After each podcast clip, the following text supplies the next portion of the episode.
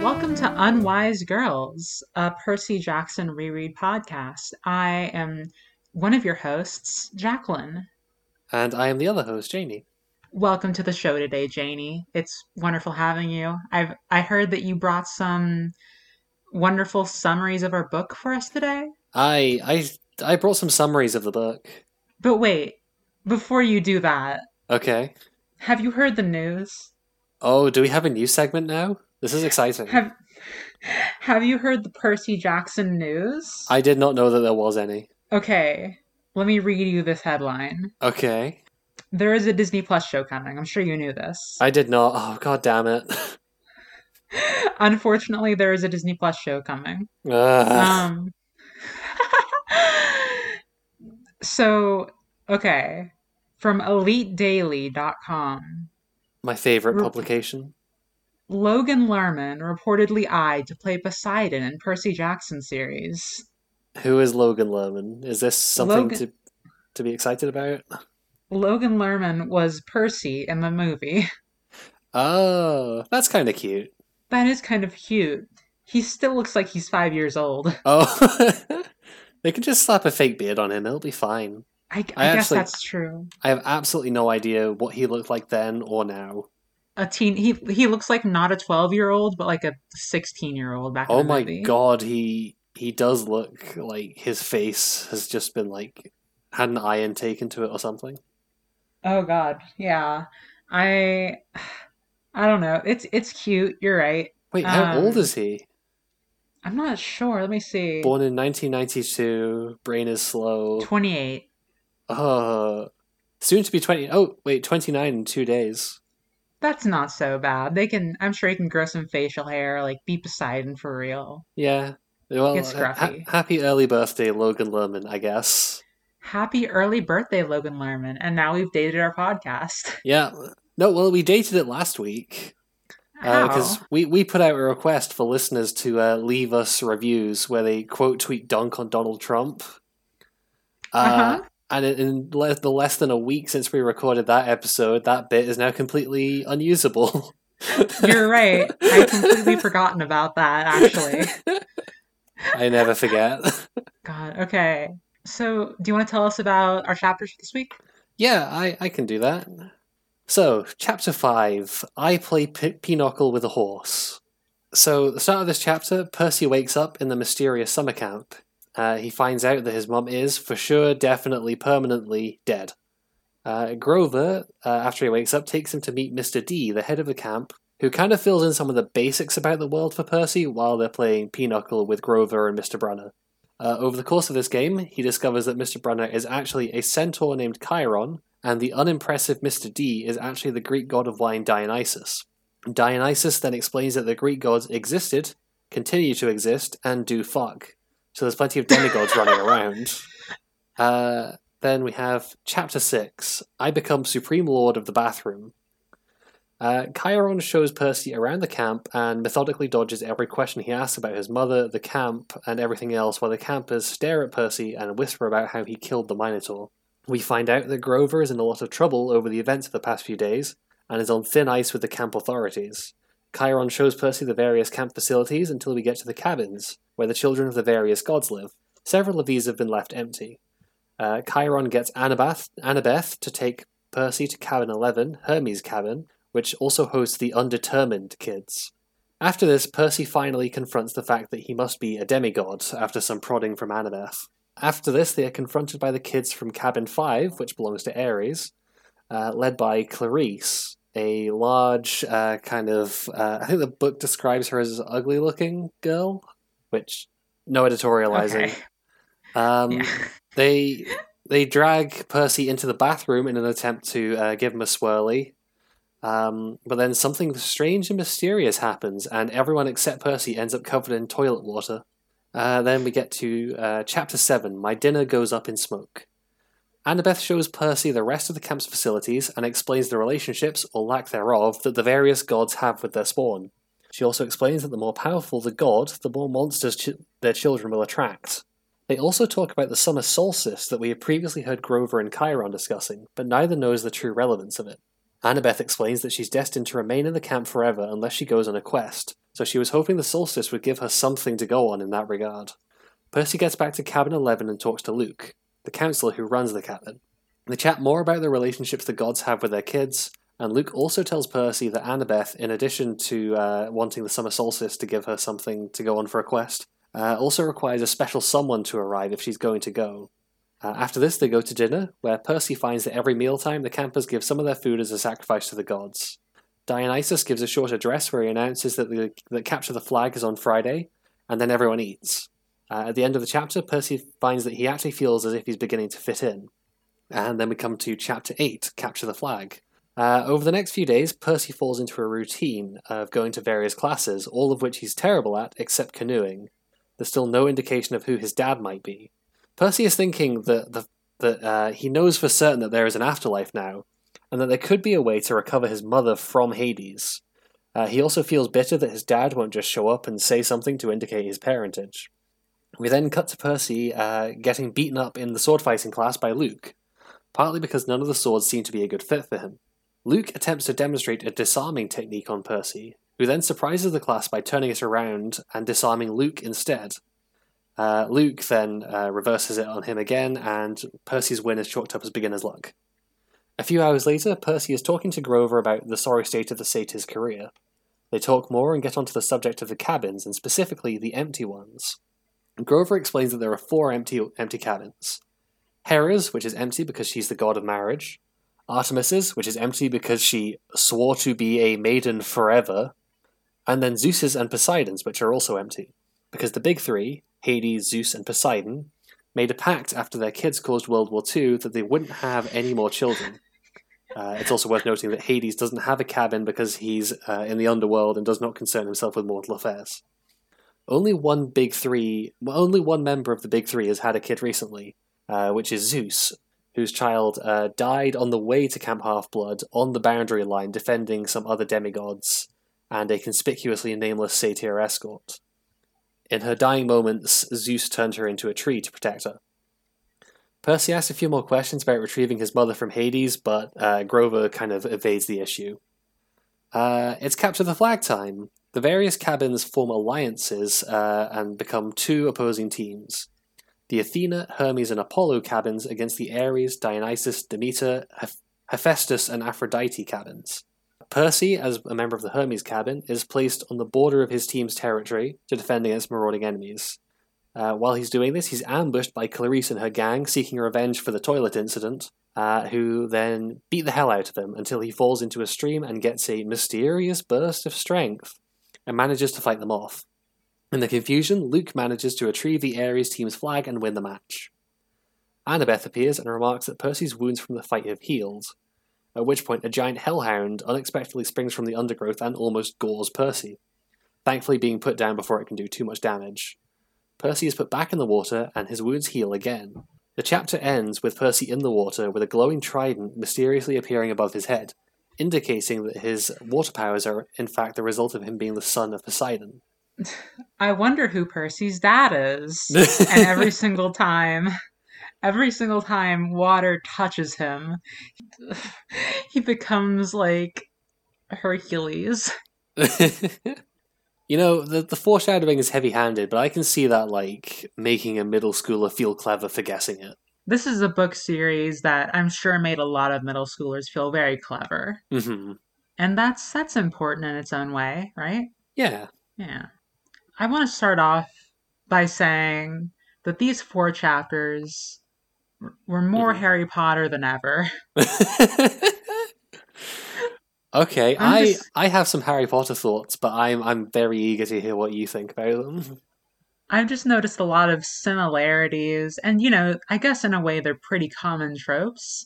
But after Mhm. we talked a lot about Harry Potter uh, last week, and I just thought, you know, we may as well make it the world's worst recurring bit. Listen, we're, we're Um, talking about, you know, fiction for fairly young kids. Harry Potter is an inescapable shadow tainting all of this. Harry Potter is like this is the most evil thing I'm ever gonna say. Ha- Harry Potter is the Canterbury Tales for children's literature. the Oh, worst part is that on some level, J.K. Rowling would be flattered by that comparison. and I, I, I thank I thank everyone every day, every every single day. I go up to everyone I know and I say I am so glad that J.K. Rowling is never going to listen to my podcast. You know what? It's it's true. She will never know we Um, exist, and that's for the best. there are a lot of like minor there are a lot of similarities here like there's this thing about how saying the names of the mythical creatures and gods will give them power over you Ooh, I, had, I didn't even know. That's yeah. yeah and like they'll they might notice you if you say their names they they call the minotaur like the the son of Persephades or whatever her name was hmm they they just don't use proper names in general It's because it's Mr. D, the kindly ones, Yeah, that kind of thing. yeah. Um, and that's extremely Voldemort. it's a it's a little Voldemort. Um, not only that, but in the dinner chapter, this is such like minor stuff. In the dinner chapter, Percy is amazed because at dinner he can speak to the goblet cup or whatever it was, Uh-huh. and it will fill with whatever he wants. Mhm. Which, you know, it's a Dionysus power. I understand that. Yeah. But all I can think in my mind is like, I wonder what kind of little goblin slaves they have Listen. in their like I'm sorry. in their you- kitchen constantly. that is my my big hope for this series is that it doesn't turn out that slavery is good. Actually, Every single day. I'm Rick, if you could just make that work for us. please, Rick, please. so we we were hoping to get Annabeth. Um, we got Annabeth, huh? We did get Annabeth. Uh, we get a lot of her. She's a lot of her. very closed off, very She- unhelpful when Percy asks any questions.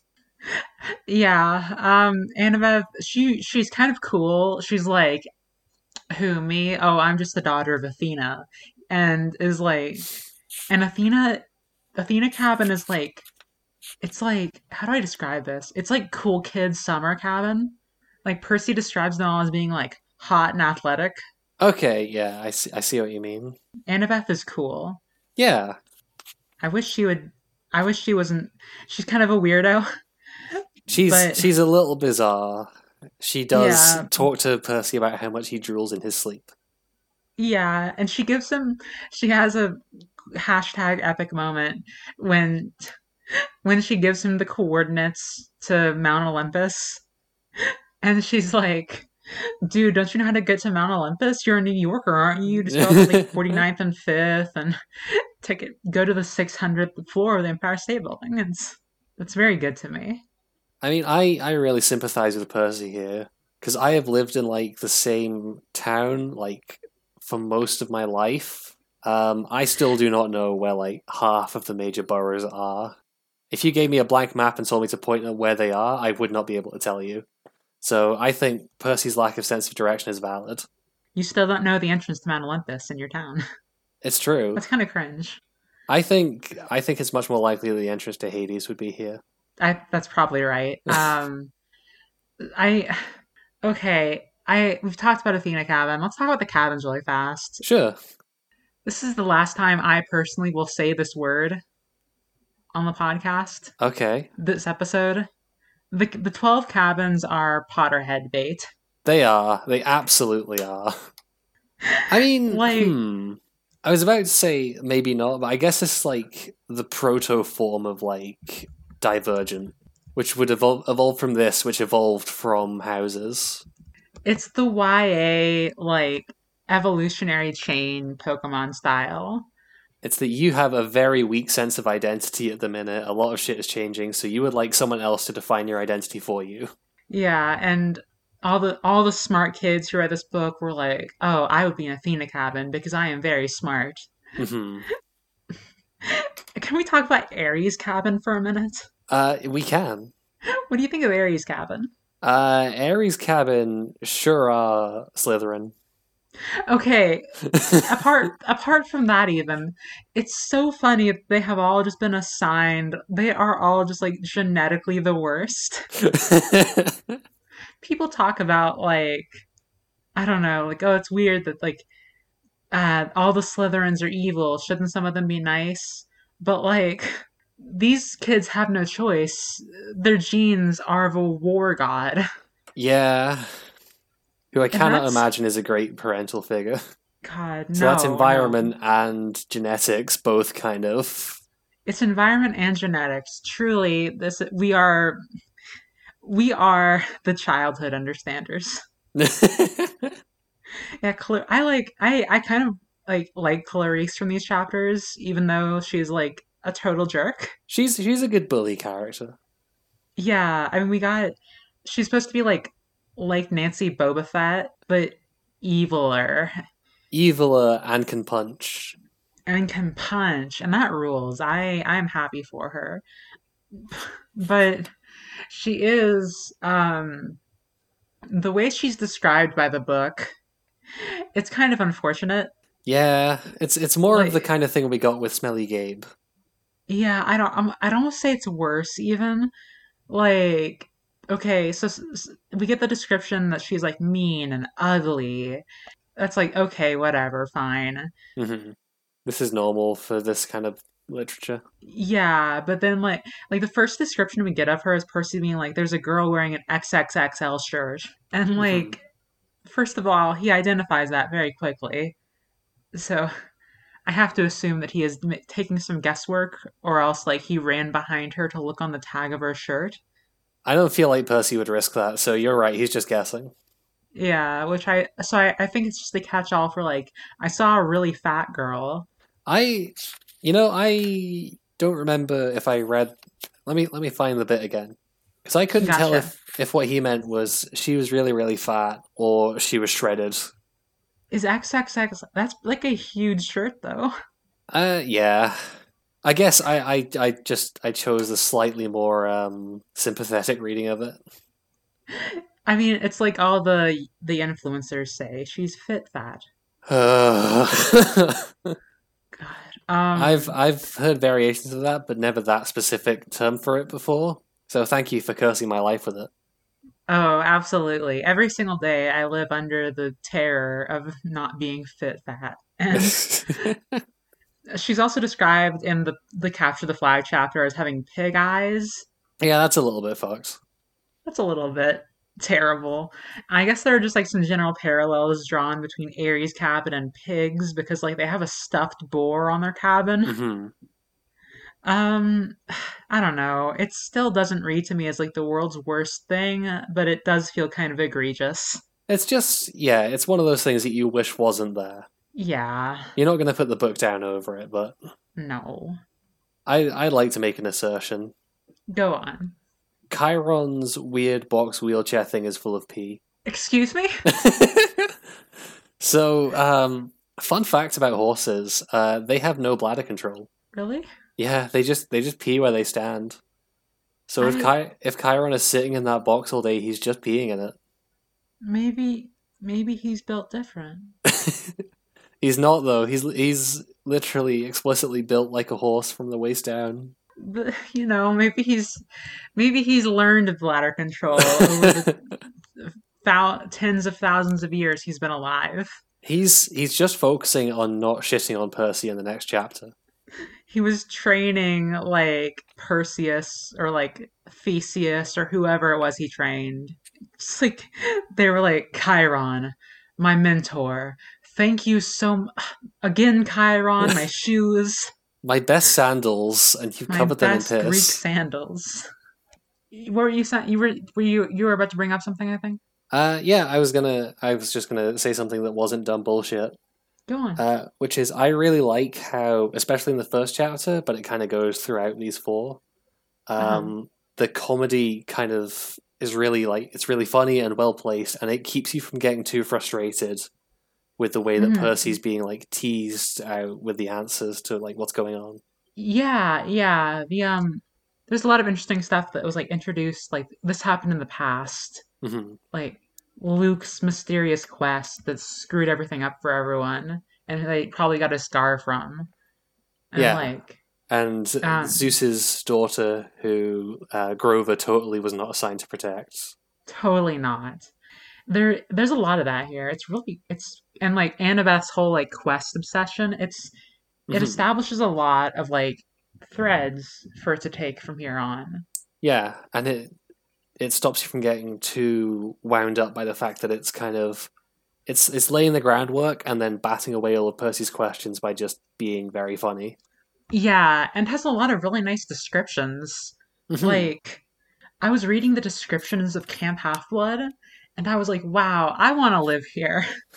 yeah, I definitely got that with like um like the way they describe the strawberry fields. yeah, and like, it's it just sounded so pretty. I don't know. I want to I want to Yeah. see it. I want to be there. And I guess when we cover the movie, we will get to see it. I guarantee the movie will just be like three tents in a house. That's probably true, unfortunately. oh God. Um. Okay, let's talk about the Christian God. Hell yeah, let's let's get into this. so Percy is having this big conversation with Chiron and hmm and um Chiron tells him, you know, gods exist and Percy is like, God exists? And Chiron is like, uh, let's hold on a minute there. Like, I don't know about any of that metaphysical stuff.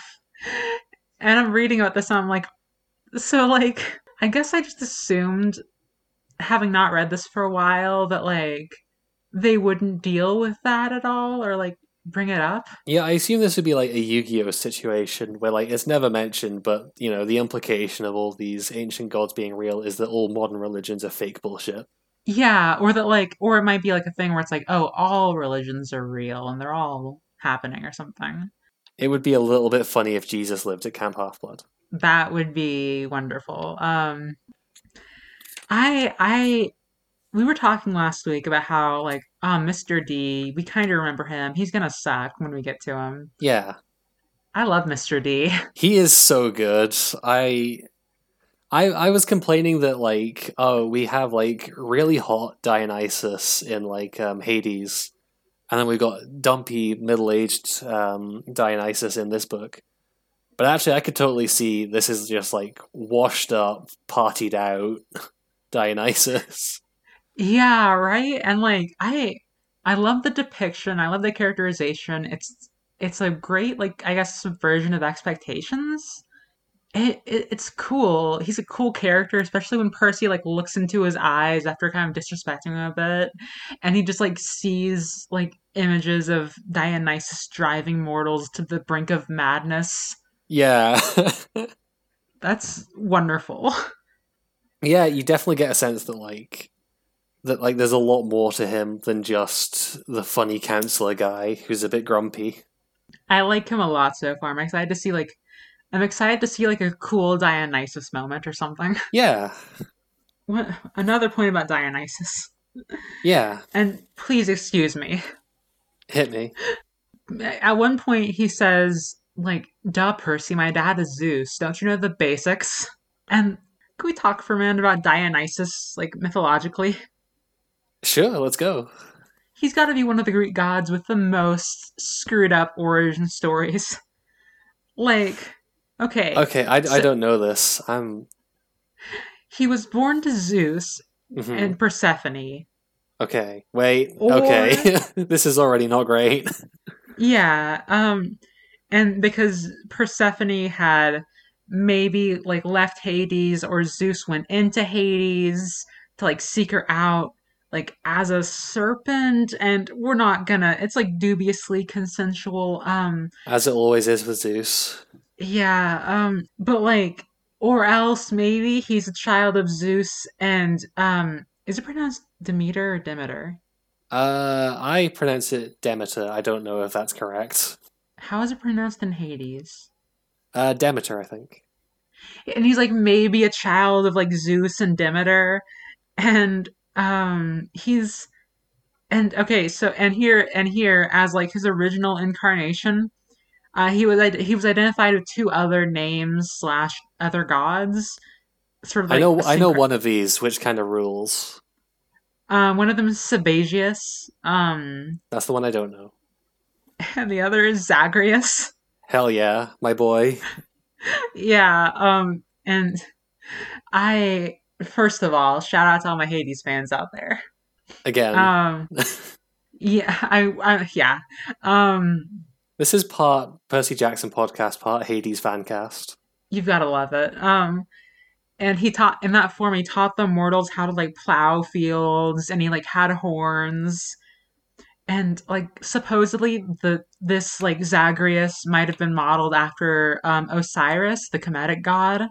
And Wait, what? like, Oh, that's that's cool. Yeah, yeah, and like then he like ascended to the throne of Zeus, and the Titans dismembered him, and then the gods uh, ki- like killed the Titans because of that, and then he became like Dionysus. Um, as like a sort of like a rebirth after they had dismembered him, but then later a second guy who was like a pretty boy became Dionysus, and that was like the god of wine rather than just like the god of like fields and stuff. And don't even get me started on the Egyptian god Okay. I I feel like at this point I need to like grab your legs and drag you back down to earth where we're talking about Percy Jackson. You're right. Let's talk about Western civilization. Uh, can I can I just say that my theory that Chiron is like an Infowars correspondent or something is only strengthened by this. I, I'm, I'm of like 27 different minds about this. I, I'm having trouble here because I don't want to. It's so there's this concept presented in these chapters. Um, once again at the Pinochle game, I believe, where Chiron tells Percy that the Greek gods move wherever the heart of the West is, and the West is like a physical concept in the world. yeah.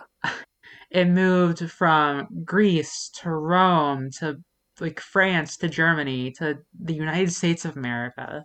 And I'm okay, like I said, this could be really fashy. It's. I, I think this is like his um, Roman artifacts collection in the first couple of chapters. But like, if this was written today, it would read very fashy. But I think it gets it gets a bit more leeway for being from the mid two thousands. Not even just that, because like there were there have been neo Nazis since people decided to stop saying the word Nazis and we had to put a neo on it to make them Yeah. accept it.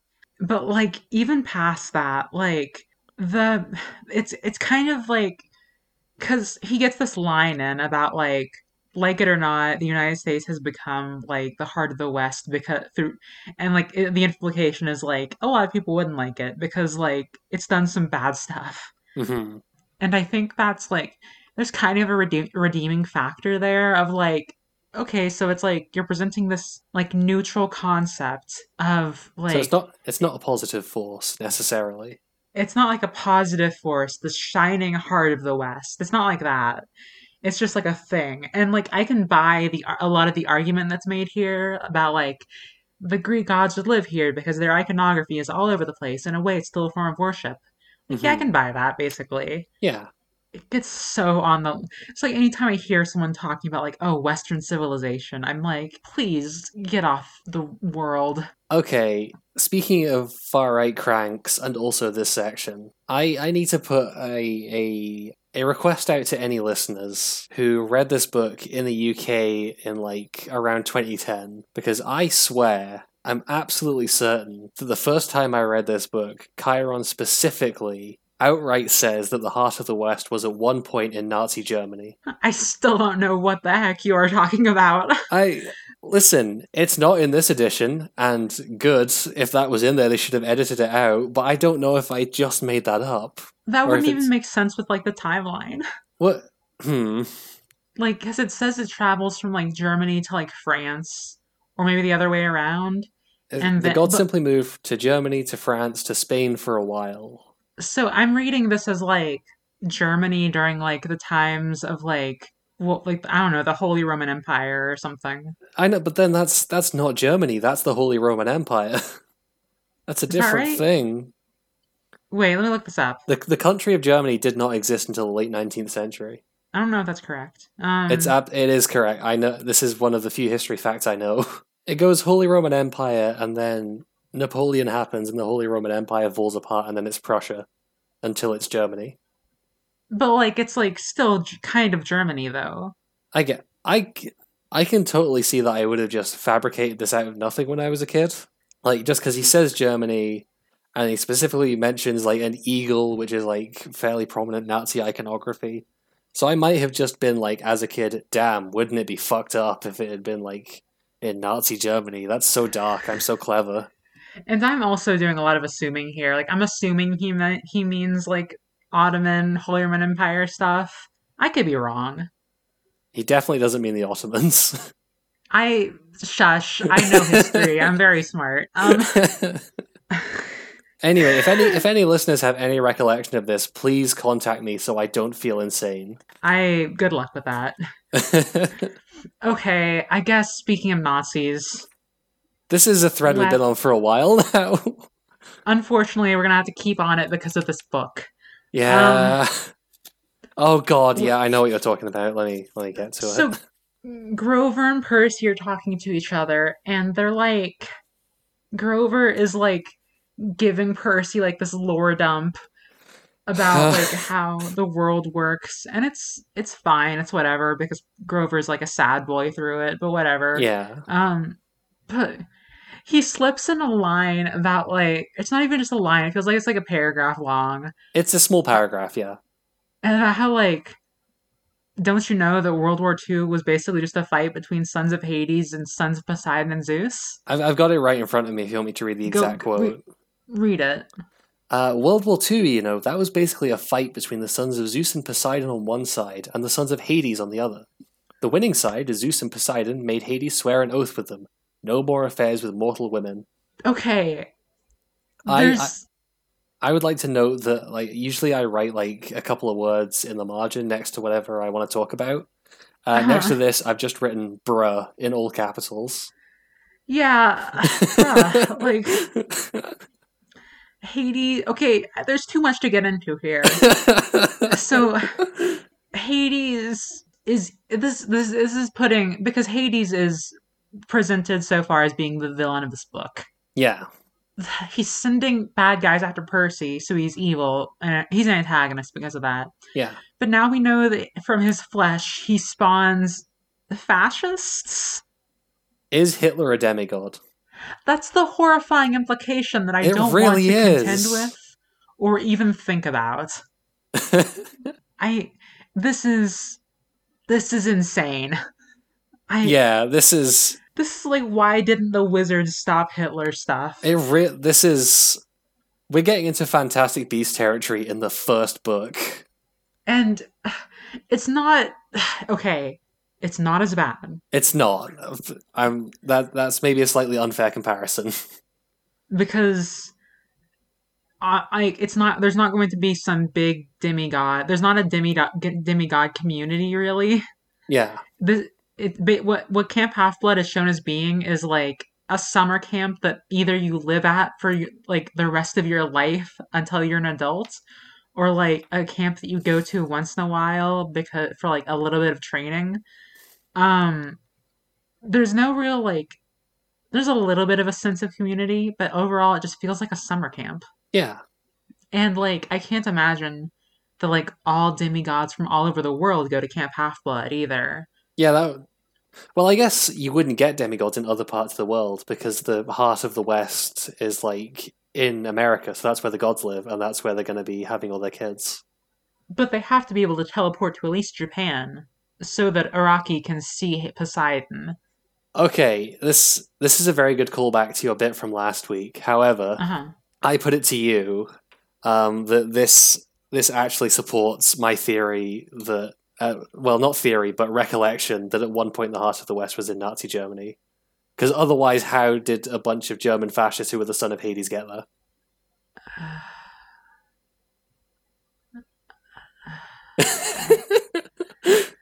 let's stop talking about this. Uh, one last thing on it though, okay. because Hades is presented as being like the most evil god who spawns evil children. Yeah. Let's, I guess, let's watch out for if that's ever deconstructed. I I received some spoilers from a friend earlier today by accident, which assured me that it is definitely deconstructed later. You you need to cut off all of your friends until you this it's not their fault. I told them we were doing a reread podcast, and they were like, "Oh yeah, you must remember the books." Then a bunch of spoilers. God, okay. Um, monsters don't die. Yeah, They just respawn. I hate you. It's MMO shit. The Minotaur. The Minotaur has a Control Alt Delete T-shirt now. Canonically, you did this. God, I, I like that concept though. You can kill a monster, but they'll come back. Yeah, it's Um, really neat. And it Thank you for ruining it. Of course. And it makes sense with the idea of like the legends, like, oh, you know, these are like trends that'll appear over and over again. They're kind Mhm. of like they have staying power within like the culture. Yeah, Um I don't know. This is this book is cool. it is cool. We've we've been ragging on it a lot, but I've like, I've got written at the end of chapter eight. I felt depressed earlier today, and then felt better after reading this. Yeah, like I the first four chapters, I was like, okay, this is fine. This is normal. Yeah. Um this is like there were there was like cool stuff in these chapters. It's really fun. Yeah, like I think like I think one of the things that really contributes to the way it feels fun is that it kind of it has this attitude of like there's not a lot of rules and not a lot of health and safety stuff. So the kids are just kind of doing whatever they want. But it's, yeah, it's tying that back into the fact that this is like run by ancient Greek gods and it's not necessarily all that safe. yeah, absolutely. Like the kids are doing like rock wall climbing and the rock walls are actually trying to crush you and there is lava there. Yeah. Like you would want to go here as a summer camp, for sure. Yeah, when I was a kid, I wanted to have like the big camp dinner so bad. Uh, let's talk about the baptism Percy Jackson. What? Percy Jackson gets dunked in a river at the end. Oh, fuck me. Percy Jackson is dunked in a river, comes back more powerful, and is claimed by God. Uh, I hate this. because so like Percy goes in and he's doing the like the the awesome like I'll say it, like the capture the flag stuff was cool. I love Clar- Clarisse's sick electric spear. I, I have a whole thing about capture the flag that I want to talk about, but let's let's do this first. Absolutely. But after the whole thing, Percy's injured and he like Annabeth is like drop into the water and he does and then he comes back out and he's like glowing powerful he's all healed Mhm. and the symbol of Poseidon floats above his head and it's it's such extreme baptism energy. It's a little baptism-y. it's really funny to me. And as we all know, the three prongs on the trident represent the Father, the Son, and the Holy Ghost. oh god. Uh, tell me about capture the flag. Okay, so I I have a broad thesis statement on capture the flag, go ahead which unfortunately uh, di- dips us back slightly into the Harry Potter comparison pile. oh christ It's okay. It's my assertion that capture the flag is Quidditch but good. i you're not wrong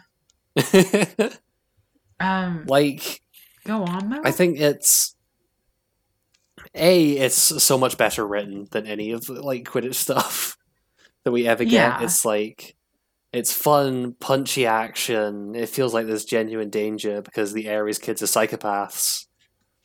absolutely Um, I love the way that like the different cabins will like form alliances, and that there's like like micro politics at play with them trading favors and stuff like that. that stuff is so cool It's really I've just written next to it. This rules. yes It's just yeah, everything from the setup to the actual like capture the flag itself is really fun and exciting, and you know tells it tells us about the characters because we see that Annabeth is like a, a really good strategist, but maybe a little bit cold and callous. Um, yeah, yeah, yeah. And we get like Luke, who's like the sneaky guy. yeah, yeah. He's he, they're like demonstrating the traits of their um, parents. yeah, and with a little bit of their own personality too. Yeah, and it's just it's really good. I think. I think so too. Um, Capture the Flag was like, I don't know. It was like I was like, wow. I hope their strategy works out. There's never Yeah. been like a like a sports chapter in a book where I was like, wow. I hope their strategy works out. You know, like I, I'm interested in this. Yeah, definitely. You get invested in like the tactics. extremely yeah i like i like the uh i like this i it's really hot in my room Oh no. uh it's okay um i really like capture the flag i like these chapters a lot um They're really good. I know that like this series has a reputation for like I know it has like some good LGBT representation later on. mhm. Uh, Rick Riordan writes that um, Artemis's cabin is empty because she vowed to be a maiden forever. which okay you absolute coward, Rick. no you're right though artemis lesbian Thank you. Anyway, you you you had something that you wanted to. um the there's a pal- palpable sense of grief in these chapters at least the first Yeah. um, kind of throughout because percy just watched his mom die He sure did. That's real fucked. um there's like there's a scene that made me like straight up like emotional that was like um him tasting ambrosia and it tasted like his mom's blue chocolate chip cookies Yeah. and I was like tearing up when I was reading that because I was like, oh my god, the I don't know, you, it's it's like real. It's not like he immediately not I, I don't know about like it, it's like he didn't like immediately get over it or something as soon as he got to the cool camp. That feels like something kind of basic, but Mhm. it's something that's still missed out on a lot. especially at the start of chapter 8 he still brings up his mom and just like you know to probe grover about like how he might be able to drag her out of hades or something. But you can kind of yeah, his his sense of overall grief kind of fades away as he just like has stuff to do. Hmm like he's just he's going to these classes he's working all day and it's putting out of his mind. And i think that's just really good attention to detail of like how percy works as a person. Yeah. This is like I'm I'm getting to know Percy so well. I think last time we talked a little bit about perspective. Mhm. Um, I think I kind of want to go into that in a bit more detail than we did in the first episode because sure it really like the comparison that I was trying to make and forgot to last week was um it was a, it was another Harry Potter comparison. god damn it Harry Potter Harry Potter fails in a lot of ways because it doesn't have a firm sense of Harry's perspective. yeah It doesn't know who he is as a character. Or he's can't have a j.k rowling He's J.K. Rowling. He's J.K. Rowling if she was epic and cool and a war hero and also God. He beats people for property crimes, and I think that's all the proof you need. He is a cop through and through. Um, Percy, we like we're we're so in Percy's head that like I don't know. It's just so nice to have this consistency. Yeah. Um, my phone is almost dead. It's fine. Oh no. Um, yeah. Um, oh, I hang on. I need to quickly issue a retraction. This retraction is last week I dunked on this book because the blurb says I was just a normal kid going to school, playing basketball, skateboarding. I mean, we don't see Percy do any of those things in the first few chapters, and as a result, I I condemned this blurb as complete horseshit. yeah. However, however, Percy does see uh, some basketball hoops, which he claims are more his speed. Yeah, that I like. I, I, I saw that. I read that, and I was like, "Ooh, we're gonna have to eat our words next week." Yep. Still hasn't skateboarded though, so He still hasn't skateboarded. I'm waiting for the next we're, we're four watching for that. chapters where where Percy like is out, presumably like out on his quest or whatever is gonna happen next few chapters. I and I watched Okay. today the the animated feature from 2006, Tony Hawk in Boom Boom Sabotage. I love that show. I love that. That It- evil clowns, right? Yes, it's the one about the evil clowns. And now that you said like Percy skateboarding on his quest, all I can think about is like Tony Hawk's Boom Boom Sabotage. Awful, badly rendered mid two thousands uh, Logan Lerman just skateboarding on random Garry's Mod maps on his way to Absolute Hades. monster house shit. The three games that Dionysus claims are the best games ever invented by humans. hmm Can you name them off the top of your head? It was um, Pac Man, Pinochle, and Gladiatorial Combat, wasn't it? That's exactly right. And you know what? what? Mr. Dionysus, you are a, a complete scrub because you have not played um you have not played Under Night in Birth Exhalate Clear. I was absolutely positive that you were going to call him out for not playing Umineko. And Mr. Dionysus, you are a scrub because you have not played the wonderful video game known as Umineko no Naku Koro ni or Umineko no Naku Koro ni Chiru, or even the works previously done by the same author, Higurashi no or Higurashi no uh, the second one. Do you want to do questions? I I was not able to collect any more questions uh, this week because I was under the impression that we were asking this segment until you said that right now. I when I say questions, what I really mean is let's bring back a question from last week that we didn't cover sure. and let's turn it into a fun little game. Ooh, okay. I'm calling this game What Cabin Would You Be In? it sounds fairly straightforward. Now that we know what that means. Yeah.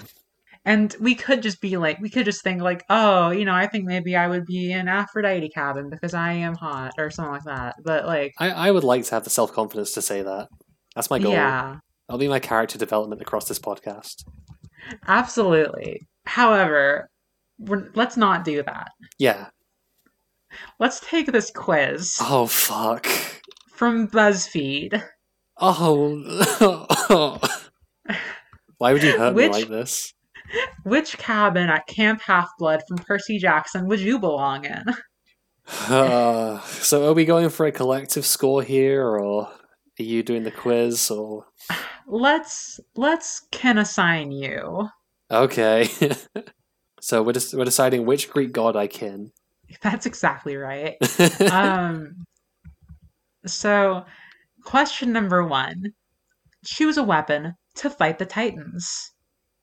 Bow Okay. and arrow, sword, knife, magic, shield, spear, ready with the medical aid, strength, if I was fighting the Titans, no, just normal everyday ass me Jane, Eugene. my my secret weapon would be that I would use my legs. Your legs? My legs and run away very fast. But the from the options presented, Mm-hmm. uh I'm sorry that you three read out so many that like I remember bow and arrow, sword, and medical attention, and that's it.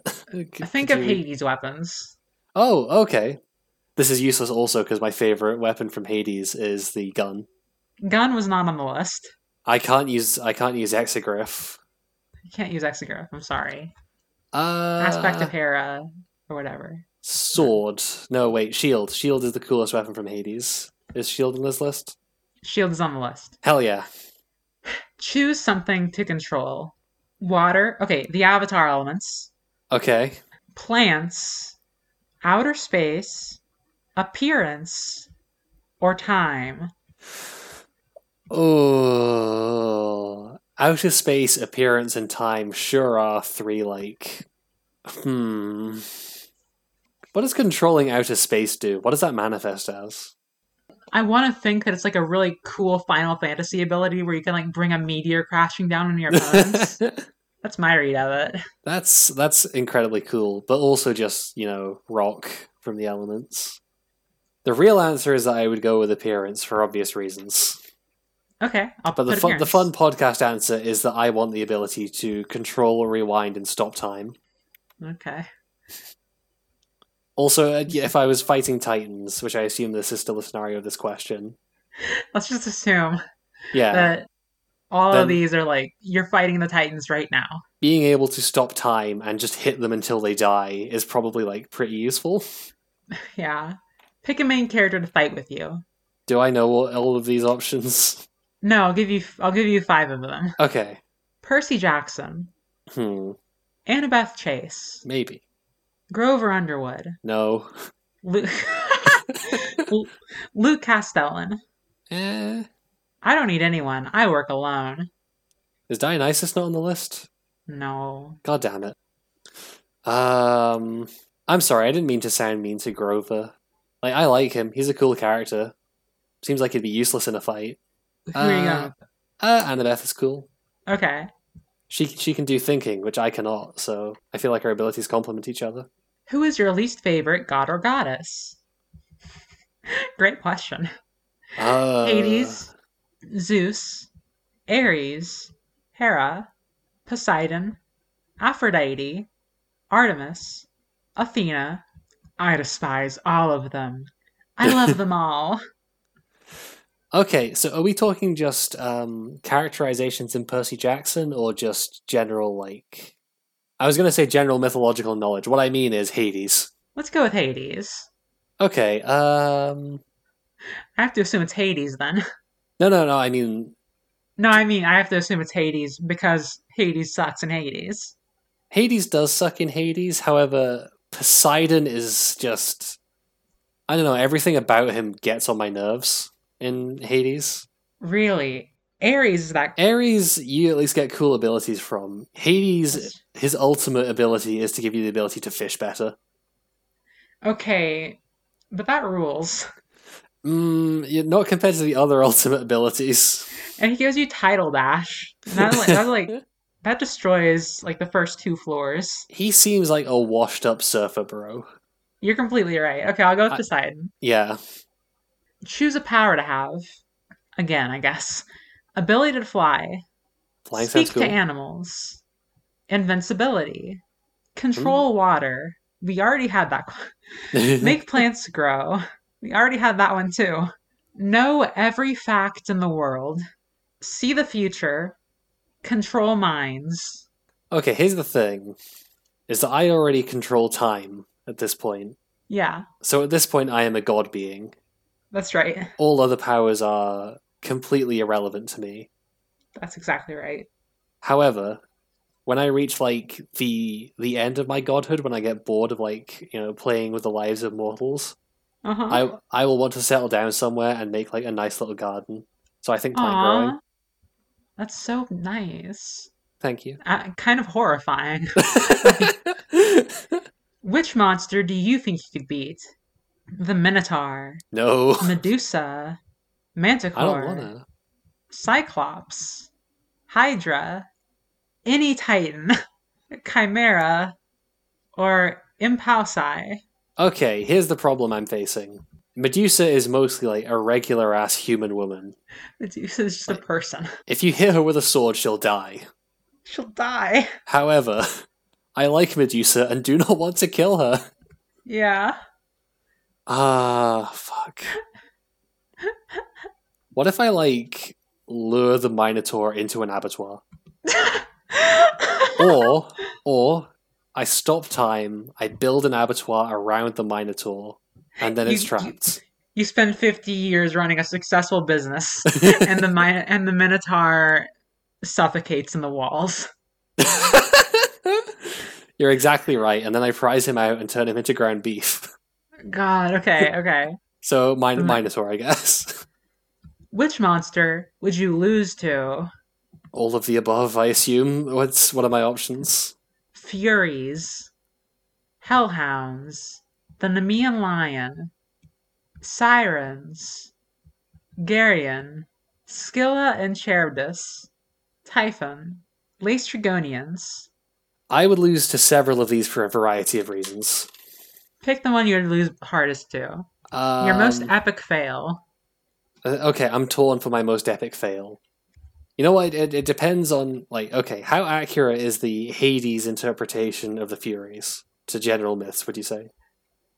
I mean, I guess not that accurate. I mean, they're scary, right? So I probably wouldn't lose on purpose to the Furies. Got it. You might lose on purpose to the sirens, though. I might lose on purpose to the Sirens. Here's the other thing: Hellhounds, big dogs, big friends. Could not bring myself to harm them in any way, even if they were killing me. And they would tear you apart. They would. You think Hellhound's the answer here? I think it's it's the Hellhounds. Where would you end up in the underworld? Oh God. Fields of Punishment. I'm a terrible person. hmm Elysium. Fields of Asphodel. I didn't do much. Isles of the Blessed. I've achieved greatness every time. Absolutely not. I'll have to let the judge decide. None of them. I never die. I mean, I control time, so I never die. Okay, sick. Describe yourself. Caring. Determined. Strong. Uncertain. Loyal. Smart. Powerful. Beautiful. Now, here's the thing: Uh-huh. is my natural gut instinct is to go for uncertain, but I was so certain that I should pick uncertain that it's made me doubt whether or not I am actually that uncertain. You're a very certain person about your own about your own self-deprecation. Ah, shit. I think I am going to go with uncertain anyway. Okay. Are you 'Cause if sure? I, if I can talk myself in circles around that, I'm definitely uncertain. Gotcha. Cabin six. As a child of Athena, Hell not yeah. only are you extremely smart, but you will prove essential in any battle. Yeah. That's all the information. That kind of sucks. that's really terrible, but also whatever. I got the good result. Thank you for playing our game. Let's do our segment. We have a segment. Our weekly segment. Oh yes, our weekly segment. Evidence that Percy is trans. That's exactly right. This week I'll start. Okay. Bathroom. Yes. I was gonna say like looking at the sirens, and then I remembered that like a heterosexual person would also do that.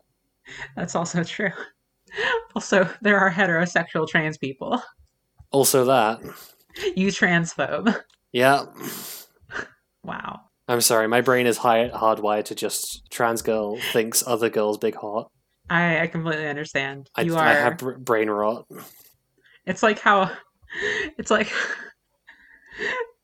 It's like how Percy Jackson is hard- hardwired for ancient Greek.